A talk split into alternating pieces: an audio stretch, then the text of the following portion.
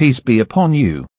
You're listening podcast from Yakin Institute for Youth Conversation. For more, please stay tuned. الحمد لله الحمد لله الذي أنزل على عبده الكتاب ولم يجعل له إبجا أعوذ بالله من الشيطان الرجيم بسم الله الرحمن الرحيم إن الصفا والمروة من شعائر الله فمن حج البيت أو اعتمر فلا جناح عليه أن يطوف بهما ومن تطوع خيرا فإن الله شاكر عليم സ്വഫയും മറവയും അള്ളാഹുവിൻ്റെ ചിഹ്നങ്ങളിൽ ചിലതാകുന്നു അതിനാൽ അള്ളാഹുവിൻ്റെ ഭവനത്തിൽ ഹജ്ജോ ഉമ്രയോ ചെയ്യുന്നവർ അവയെ തൊവാഫ് ചെയ്യുന്നതിൽ വിരോധമില്ല സ്വേച്ഛപ്രകാരം നന്മ ചെയ്താൽ തീർച്ചയായും അള്ളാഹു നന്ദിയോടെ അതറിയുന്നവനായിരിക്കും. പ്രിയ സഹോദരങ്ങളെ അസ്സാം വലൈക്കും വറഹമത്തല്ലാഹി വബർക്കാത്ത് ഇന്ന് നമുക്ക് സൂറ ബക്രയിലെ നൂറ്റി അമ്പത്തി എട്ടാമത്തെ ആയത്ത് പരിശോധിക്കാം. ഇബ്രാഹിം അലൈഹിസലാം തന്റെ പ്രിയപത്നിയെയും പിഞ്ചോമനെയെയും മക്കയിലെ മണലാരണ്യത്തിൽ അള്ളാഹുവിനെ കാവൽ നിർത്തി തിരികെ പോകുമ്പോൾ അവിടം ശ്മശാനമുഖമായ വിജനതയായിരുന്നല്ലോ ഉണ്ടായിരുന്നത്. അവിടെ ഇസ്മായിൽ വളർന്നു വന്നു കൃത്യമായ ഇടവേളകളിൽ ഇബ്രാഹിം അലൈഹിസ്സലാം സന്ദർശനവും നടത്തിപ്പോന്നു. ഒരുപാട് ചരിത്ര മുഹൂർത്തങ്ങൾക്കൊടുവിൽ കഅബാലയം ആ വാപ്പയും മകനും ചേർന്ന് പണിതുയർത്തി. ഇതിനിടയിലുണ്ടായ ജലലഭ്യതയും പുതിയ തീർത്ഥാടന കേന്ദ്രവുമെല്ലാം പതിയെ പതിയെ മക്കയെ ജീവസുറ്റതാക്കി മാറ്റി. ആയിടക്കാണ് യമനിൽ നിന്നും കഹത്താൻ വംശജരായ ജുറുഹും യാറൂബ് തുടങ്ങിയ ഗോത്രവർഗക്കാർ മക്കയിലേക്ക് കുടിയേറിപ്പാർത്തത്. ഇസ്മായിൽ അലിഹിസലാം ജുർഹും വിഭാഗത്തിൽ നിന്ന് വിവാഹം കഴിക്കുകയും ചെയ്തു. അൽ അർബുൽ ആരിബ എന്നാണ് കഹത്താൻ വംശജർ അറിയപ്പെട്ടിരുന്നത്. ഇസ്മായിലിന്റെ പരമ്പരയാവട്ടെ അൽ അറബുൽ മുസ്താരിബ എന്നും. പിന്നീട് അങ്ങോട്ട് ഇവരും മറ്റു കുടിയേറ്റ ഗോത്രങ്ങളുമൊക്കെ മക്കയിൽ പടർന്ന് പന്തലിക്കുകയുണ്ടായി. വർഷാവർഷം ഓരോ മഹാസമ്മേളനങ്ങളും അതിനു പുറമെ ഇടർച്ചയില്ലാതെ മറ്റ് തീർത്ഥാടനങ്ങളുമൊക്കെ മക്കയെ തിരക്കു പിടിച്ച പട്ടണമാക്കി മാറ്റി. തീർത്ഥാടനങ്ങളും അനുഷ്ഠാനങ്ങളുമെല്ലാം ഇബ്രാഹിമും ഇസ്മായിലും അലഹിംസലാം നിജപ്പെടുത്തിയതനുസൃതമായിട്ടായിരുന്നു നടന്നു പോന്നിരുന്നത് ഇസ്ഹാക്കിന്റെ പാരമ്പര്യത്തിൽപ്പെട്ടവരും ഇബ്രാഹിം അലഹിസലാമിന്റെ പൈതൃകമുറങ്ങുന്ന മക്കയെ വലിയ ആദരവോടെ പരിഗണിച്ചിരുന്നു. അവരതിനെ ദൈവത്തിന്റെ പുറം ലോകത്തേക്കൊഴുകിയ വിശുദ്ധ വഴികളിലൊന്നായി എണ്ണിപ്പോരുകയും ചെയ്തു. എന്നാൽ കാലത്തിന്റെ ഒഴുക്കിലെപ്പോഴോ ഏകദൈവാരാധന എന്ന ആശയത്തിന് കളങ്കം സംഭവിച്ചു. മലകളാൽ വലയം ചെയ്യപ്പെട്ട മക്ക താഴ്വാരത്തിൽ അധിവസിക്കാവുന്നതിനും അപ്പുറത്തേക്ക് ഇസ്മായിലിന്റെ പിൻതലമുറ പെരുകിയപ്പോൾ ചിലർ കാബക്കരികിൽ നിന്ന് കല്ലുകൾ ശേഖരിച്ച് സ്വന്തം നാടുകളിൽ കൊണ്ടുപോയി ഭക്തിയാദരവുകളോടുകൂടി പ്രതിഷ്ഠിക്കാൻ തുടങ്ങി. പിന്നീട് അത്തരം ശിലകൾ പ്രാദേശിക ഇഷ്ടമൂർത്തികളായി വളർന്നു. സമീപസ്ഥരായ പഴയ പ്രാചീന ഗോത്രക്കാരുടെ വിഗ്രഹങ്ങൾക്കും ഈ സാഹചര്യത്തിൽ കമ്പോളവും പ്രാധാന്യവും കൈവരാനും തുടങ്ങി. അതിനിടയിലാണ് മക്കയിൽ കുടിയേറിയിരുന്ന മറ്റൊരു പ്രമുഖ ഗോത്രമായ ഹുസായയുടെ മുഖ്യൻ അമ്രുബിനു ലുഹയ്യ് സിറിയയിലെ മൊആബുകളിൽ നിന്ന് ഹുബുൽ എന്ന പ്രത്യേക വിഗ്രഹത്തെ കാബയിൽ പ്രതിഷ്ഠിച്ചത്. തുടർന്ന് അങ്ങോട്ട് പല തീർത്ഥാടകരും തങ്ങളുടെ ഇഷ്ടവിഗ്രഹങ്ങൾ കാബയിൽ കൊണ്ടുവെക്കുക എന്നത് പതിവായി. അവ കാബക്കകത്തും കാഴ്ചപ്പുറത്തും വിശുദ്ധിയോടെ പരിപാലിക്കപ്പെട്ടു. വിഗ്രഹങ്ങളാൽ കാബ അലങ്കരിക്കപ്പെടാൻ തുടങ്ങിയ കാലം മുതൽക്കാണ് ബനു ഇസ്രായേലി ജനത അവിടവുമായുള്ള തീർത്ഥാടന ബന്ധം അവസാനിപ്പിച്ചതും. അതുവരേക്കും മക്ക ഇസ്രായേലികളുടെയും പുണ്യയിടമായിരുന്നു. സബൂറിൽ ബക്ക എന്ന പേരിൽ ഇത് പരാമർശിക്കപ്പെട്ടിട്ട് പോലുമുണ്ട് കാലാന്തരത്തിൽ മക്കയും പ്രാന്തപ്രദേശങ്ങളുമെല്ലാം വിഗ്രഹങ്ങളാൽ ശ്വാസം മുട്ടിത്തുടങ്ങി. ദുഷ്യറായും മനാത്തയും ഹുസയും ലാത്തയും ഉൾപ്പെടെ നിരവധി വിഗ്രഹങ്ങൾ തലയെടുപ്പോടെ അവരോധിക്കപ്പെട്ടു. കാബയുടെ സമീപസ്ഥമായ സൊഫ മർവ മലകളിലും ഉണ്ടായിരുന്നു പ്രത്യേകം പ്രത്യേകം പ്രതിഷ്ഠകൾ. ഉസാഫും നായിലയുമായിരുന്നു പ്രസ്തുത വിഗ്രഹങ്ങൾ. തീർത്ഥാടനത്തിന് വരുന്നവർ ഈ വിഗ്രഹങ്ങളെ തൊഴാനും സമയം കണ്ടെത്തിയിരുന്നു. രണ്ട് മലയിടുക്കുകളിലുമായി അവർ ഓടി നടക്കുമായിരുന്നു. കാലം പിന്നെയും കടന്നുപോയി. പ്രവാചകൻ മുഹമ്മദ് സുല്ലാഹു അലൈഹി വസ്ലമയുടെ കീഴിൽ വിപ്ലവ സംഘം അണിനിരക്കപ്പെട്ടു. ജൈത്രയാത്രയ്ക്ക് ആരംഭം കുറിച്ചു. നീതിയും സത്യവും പകലുപോലെ പുലരാൻ തുടങ്ങി. ഏകദൈവത്വം എന്ന പരമാർത്ഥം മറനീക്കി വെളിച്ചം കണ്ടു. അതിനെ ഉപാസിക്കുന്നവർ ലോകത്തിന്റെ നെറുകയിലേക്ക് ഉയർത്തപ്പെട്ടു. മനുഷ്യർക്ക് വഴികാട്ടികളാകും വിധം ഇസ്ലാം പ്രൗഢമായി തീർന്നു ഇതിന്റെ മുന്നോടിയായി ബൈത്തുൽ മഖ്ദിസിൽ നിന്ന് കാബയിലേക്ക് ലോകകേന്ദ്രം പുനർനിർണയിക്കപ്പെട്ടു.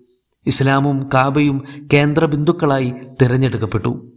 ഇതിനായി വിശ്വാസികൾ ജീവൻ ഉൾപ്പെടെ പലതും ത്യജിക്കാനും സഹിക്കാനും തയ്യാറായി. പലരും രക്തസാക്ഷികളായി മാറി. കായികമായും സായുധമായും കയ്യേറ്റം ചെയ്യപ്പെട്ടു. വരുമാനമാർഗം മുടങ്ങി. ചരക്കു ഗതാഗതം നിലച്ചു. നയതന്ത്ര ബന്ധങ്ങൾ വിച്ഛേദിക്കപ്പെട്ട് മദീന എന്ന തുരുത്തിലവർ ഒറ്റപ്പെട്ടു. ഇപ്പോഴിതാ പുതിയ അപവാദങ്ങൾ കൂടി ഉയർത്തിവിട്ടിരിക്കുകയാണ് ഇസ്രായേലികൾ. പേഗനിസ്റ്റുകളുടെയും ബഹുദൈവാരാധകരുടെയും കൂടാരത്തിലേക്കാണ് മുഹമ്മദ് അറബികളെ കൊണ്ടുപോകുന്നത്. അതും ഏകദൈവത്വത്തിന്റെ ലേബലിൽ. ഇതായിരുന്നു പുതിയ ആരോപണം. ഈ ആരോപണത്തിൽ അറബികളായ മുസ്ലിങ്ങളും ഒരു വേള ആശയക്കുഴപ്പത്തിലായി എന്നതാണ് സത്യം.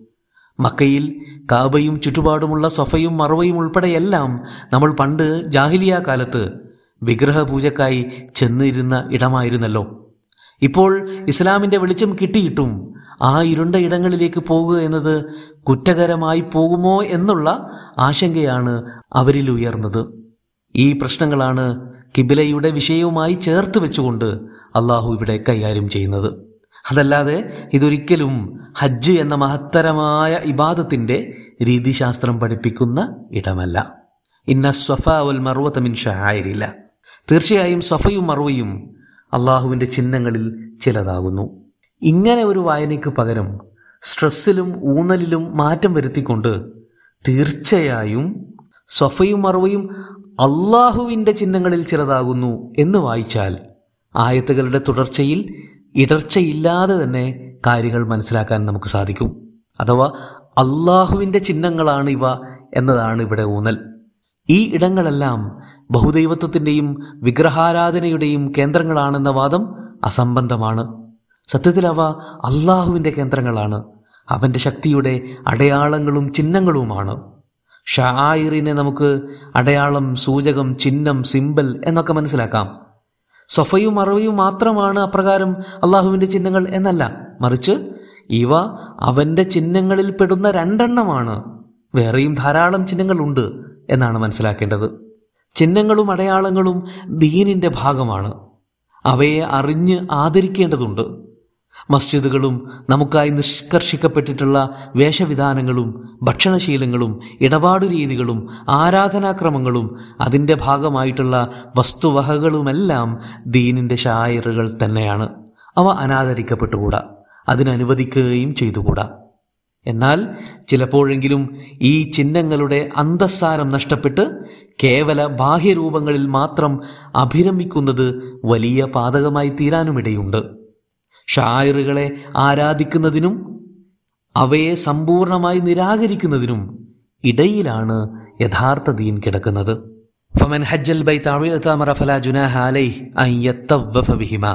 ഇസ്രായേലികൾ ആരോപിക്കുന്നത് പോലെയോ മുഷരിക്കുകൾ സ്വയം വിശ്വസിക്കുന്നത് പോലെയോ ഈ കുന്നുകളും താഴ്വാരങ്ങളും ബിംബാരാധനയിൽ ഉരുവം കൊണ്ടവയല്ല. മറിച്ച് ഇബ്രാഹിമിനെ അള്ളാഹു പഠിപ്പിച്ച അനുഷ്ഠാനങ്ങൾ എന്ന നിലയിലാണ് ഇവിടങ്ങളിലുള്ള കാര്യങ്ങൾ നിർവഹിക്കപ്പെടേണ്ടത്. അങ്ങനെയാകുമ്പോൾ അവർ നടന്നെടുക്കുന്നത് അള്ളാഹുവിലേക്ക് തന്നെയാണ്. അതുകൊണ്ട് ആരെങ്കിലും ഹജ്ജോ ഉമ്രയോ ചെയ്യുമ്പോൾ സഫാ മറവുകൾക്കിടയിൽ തൊവാഫ് ചെയ്യുന്നതിൽ യാതൊരു പന്തികേടുമില്ല. തൊവാഫ് എന്നാൽ ഒരു ഭ്രമണചലനം എ റൊട്ടേറ്ററി മോഷൻ എന്ന അർത്ഥം മാത്രമേ ഉള്ളൂ. അതല്ലാതെ അതെപ്പോഴും സർക്കുലർ തന്നെ ആയിരിക്കണമെന്ന് നിർബന്ധമൊന്നുമില്ല. ജുനാഹ് എന്നാൽ പന്തികേടെന്നോ പഴിയെന്നോ കുറ്റമെന്നോ അപരാധമെന്നോ ഒക്കെ മനസ്സിലാക്കാം. ഇപ്പൊ ഫലാ ജുനാഹ അലൈഹി അയ്യത്തവഫ ബിഹിമ. ഇവകൾക്കിടയിൽ തവാഫ് ചെയ്യുന്നതിൽ ഭ്രമണം ചെയ്യുന്നതിൽ യാതൊരു അപരാധവുമില്ല. ഉണ്ട് എന്നത് ഇസ്രായേലികളുടെ ആരോപണമാണ്. അവർ ഈ ഇടങ്ങളെല്ലാം വിഗ്രഹങ്ങൾക്ക് പതിച്ചു നൽകിയത് കൊണ്ടാണ് അത്തരമൊരു ആരോപണം ഉന്നയിക്കുന്നത് തന്നെയും. സത്യത്തിൽ ഈ വിഗ്രഹങ്ങളെല്ലാം പ്രതിഷ്ഠിക്കപ്പെടുന്നതിനും ഏറെക്കാലം മുമ്പ് തന്നെ ഈ ഇടങ്ങളെല്ലാം അള്ളാഹുവിന്റെ ഷായറുകളായി തിരഞ്ഞെടുക്കപ്പെട്ടവയാണ്. അമൻ തത്തവ ഹൈറൻ ഫഹുവ ഹൈറുല്ല ആരെങ്കിലും സ്വമേധയാ നന്മയിലേക്ക് ഇറങ്ങുകയാണെങ്കിൽ അത് അവന് ഗുണകരമായി തീരും. പല തലത്തിലാണ് ഈ വാചകത്തെ വായിക്കാൻ മുഫസ്സിറുകൾ ശ്രമിച്ചിട്ടുള്ളത്. നിർബന്ധ ഹജ്ജിനും ഉമ്രയ്ക്കും പുറമെ ആരെങ്കിലും കൂടുതലായി ഹജ്ജും ഉംറയും ചെയ്യുകയാണെങ്കിൽ അത് ഹൈറായിരിക്കും എന്നതാണ് ഒരു വായന. അതല്ല സഫാ മർവക്കിടയിലെ സഅയ് ഹജ്ജിന്റെ റുക്കിന് അല്ല എന്നാണ് ഈ ആയത്ത് പറയുന്നതെന്ന് മറ്റൊരു വായനയുണ്ട്. ഒരു കാരണവശാലും ഒഴിവാക്കാൻ പാടില്ലാത്ത ഘടകങ്ങൾക്കാണ് റുക്കിന് എന്ന് പറയുക. പൊതുവെ എല്ലാ മധുഹബുകളും ഹജ്ജിന്റെ റുക്കിനായിട്ടാണ് സഴയിനെ എണ്ണിയിരിക്കുന്നത്. അതിന് വിരുദ്ധമായ രീതിയിൽ ഈ ആയത്തിൽ നിന്ന് വായിച്ചെടുക്കാമെന്ന് ഒരു കൂട്ടർ വാദിക്കുന്നു. ഇനി മൂന്നാമതൊരു കൂട്ടർ ഹജ്ജിൽ നിന്നും ഉമ്രയിൽ നിന്നുമൊക്കെ തീർത്തും പുറത്തെടുത്ത് ഏതൊരു നന്മയും കർക്കശമായ എണ്ണത്തിലും പരിധിയിലും തീവ്രമായി തളച്ചിടുന്നതിന് പകരം ഉപചാരപൂർവം കുറച്ചധികം ധാരാളിത്തം വരുത്തണം എന്ന് ഉദ്ഘോഷിക്കുന്ന ആയത്തായിട്ടാണ് ഇതിനെ മനസ്സിലാക്കുന്നത്. ഉദാഹരണത്തിന് ജക്കാത്ത് കൊടുക്കുമ്പോൾ രണ്ടര എന്ന ശതമാനക്കണക്കിൽ കടിച്ചു തൂങ്ങാതെ ഒരല്പം ഏറ്റിക്കൊടുക്കുക അതൊക്കെയും നന്മയായി തീരും എന്ന് വായിക്കുന്നവരുമുണ്ട്. എന്നാൽ ഈ പറഞ്ഞ കാര്യങ്ങളെല്ലാം ശരിയായിരിക്കാം വസ്തുതാപരമായിരിക്കാം. എന്നിരിക്കെ തന്നെ അള്ളാഹു പറഞ്ഞു വരുന്ന സംഭാഷണത്തിനോട് ചേരുന്ന രീതിയിൽ മറ്റൊരു വായനയും ഇവിടെ സാധ്യമാണ്. ബൈത്തുൽ മഖ്ദിസിൽ നിന്ന് കിബിലയെ അള്ളാഹു കാബയിലേക്ക് മാറ്റിയിരിക്കുന്നു. അതിന്റെ പേരിൽ കുറെ പുകലുകളുണ്ടായി. സ്ഥിരതയില്ലാത്തവനാണ് പ്രവാചകൻ എന്ന് അവർ ആക്ഷേപിച്ചു. ഇപ്പൊ പറയുകയാണ് വിഗ്രഹാരാധനയുടെ കേന്ദ്രമാണ് മുസ്ലിങ്ങൾ തെരഞ്ഞെടുത്തിരിക്കുന്നത് എന്ന്. അതിലൊന്നും യാതൊരു കഴമ്പുമില്ല. വിഗ്രഹങ്ങൾ നിർമ്മിക്കപ്പെടും മുമ്പ് തന്നെ ആ ഇടം മുഴുക്കെ അള്ളാഹുവിന്റെ ചിഹ്നങ്ങളായിരുന്നു. അങ്ങോട്ട് തീർത്ഥാടനം പോകുന്നതിലോ തൊവാഫും സഴിയും ഒക്കെ ചെയ്യുന്നതിലോ യാതൊരു അപാകതയുമില്ല. ഇതെല്ലാം അള്ളാഹു വ്യക്തമാക്കി കഴിഞ്ഞിരിക്കുകയാണ്. ഇനിയാണ് ചോദ്യം പോലൊരു വർത്തമാനം അള്ളാഹു മുന്നോട്ട് വെക്കുന്നത്. എല്ലാം മനസ്സിലാക്കിയതിനു ശേഷം സ്വമേധയാ സ്വേച്ഛപ്രകാരം ആരാണ് ഈ നേതൃമാറ്റ തീരുമാനമെന്ന നന്മയെ അല്ലെങ്കിൽ സത്യത്തെ പുൽകാൻ തീരുമാനിക്കുന്നത് അവന് കൊള്ളാം. ഫഹുവ ഖൈറുല്ല. അവനാണ് അതിന്റെ നേട്ടം ഉണ്ടാവുക. ഈ തത്തവൂഴ് എന്ന് പറയുന്നത് യാതൊരു നിർബന്ധത്തിനും അടിമപ്പെടാതെ വളണ്ടിയർലി ഒരു കാര്യം ചെയ്യാൻ ഇറങ്ങി പുറപ്പെടുന്നതിനാണ് പറയുക. അങ്ങനെ വരുമ്പോൾ ബൈത്തുൽ മഖ്ദിസിലേക്കോ കാബയിലേക്കോ ആരും ഇമ്പോസ് ചെയ്യാതെ ആരും സ്ട്രെസ് ചെയ്യാതെ തന്നെ സ്വമേധയാ കാര്യം മനസ്സിലാക്കി തിരിയാനും അത് മുഖാന്തരം അള്ളാഹു ഇസ്ലാമിനെയാണ് ഇനി അങ്ങോട്ട് നേതൃത്വം ഏൽപ്പിച്ചിരിക്കുന്നത് എന്ന കാര്യം അംഗീകരിക്കാനും തയ്യാറാകുന്നവരാരാണോ? അവർക്ക് നന്മയുണ്ടാകും. അവർക്ക് ഗുണമുണ്ടാകും. ഫൈൻ അള്ളാഹ ഷാക്കിറുൻ അലീം. അങ്ങനെയാണെങ്കിൽ അള്ളാഹു ഷാക്കിറും അലീമുമായിരിക്കും. മനുഷ്യനെ ഷാക്കിർ എന്ന് വിളിച്ചാൽ നന്ദി കാണിക്കുന്നവൻ എന്നാണ് അർത്ഥം അള്ളാഹുവിനെയാണ് അങ്ങനെ വിളിക്കുന്നതെങ്കിൽ നന്ദി കാണിക്കുന്നവരെ ചേർത്ത് പിടിക്കുന്നവനെന്നോ നന്ദിക്ക് സമ്മാനം കൊടുക്കുന്നവനെന്നൊക്കെ അർത്ഥം മനസ്സിലാക്കാം. അപ്പോൾ ഓരോരുത്തരുടെയും കർമ്മങ്ങളെയും അതിന്റെ പിന്നിലെ ചേതോവികാരത്തെയും കടപ്പാടിനെയും ഒക്കെ അറിഞ്ഞ് പ്രതിഫലം നൽകുന്നവരാണ് അള്ളാഹു എന്ന് ചുരുക്കി മനസ്സിലാക്കാം. വാഹിർ ദർവാന അനിൽഹമുല്ലാ റബുലാലമീൻ അസ്സാം വലൈക്കും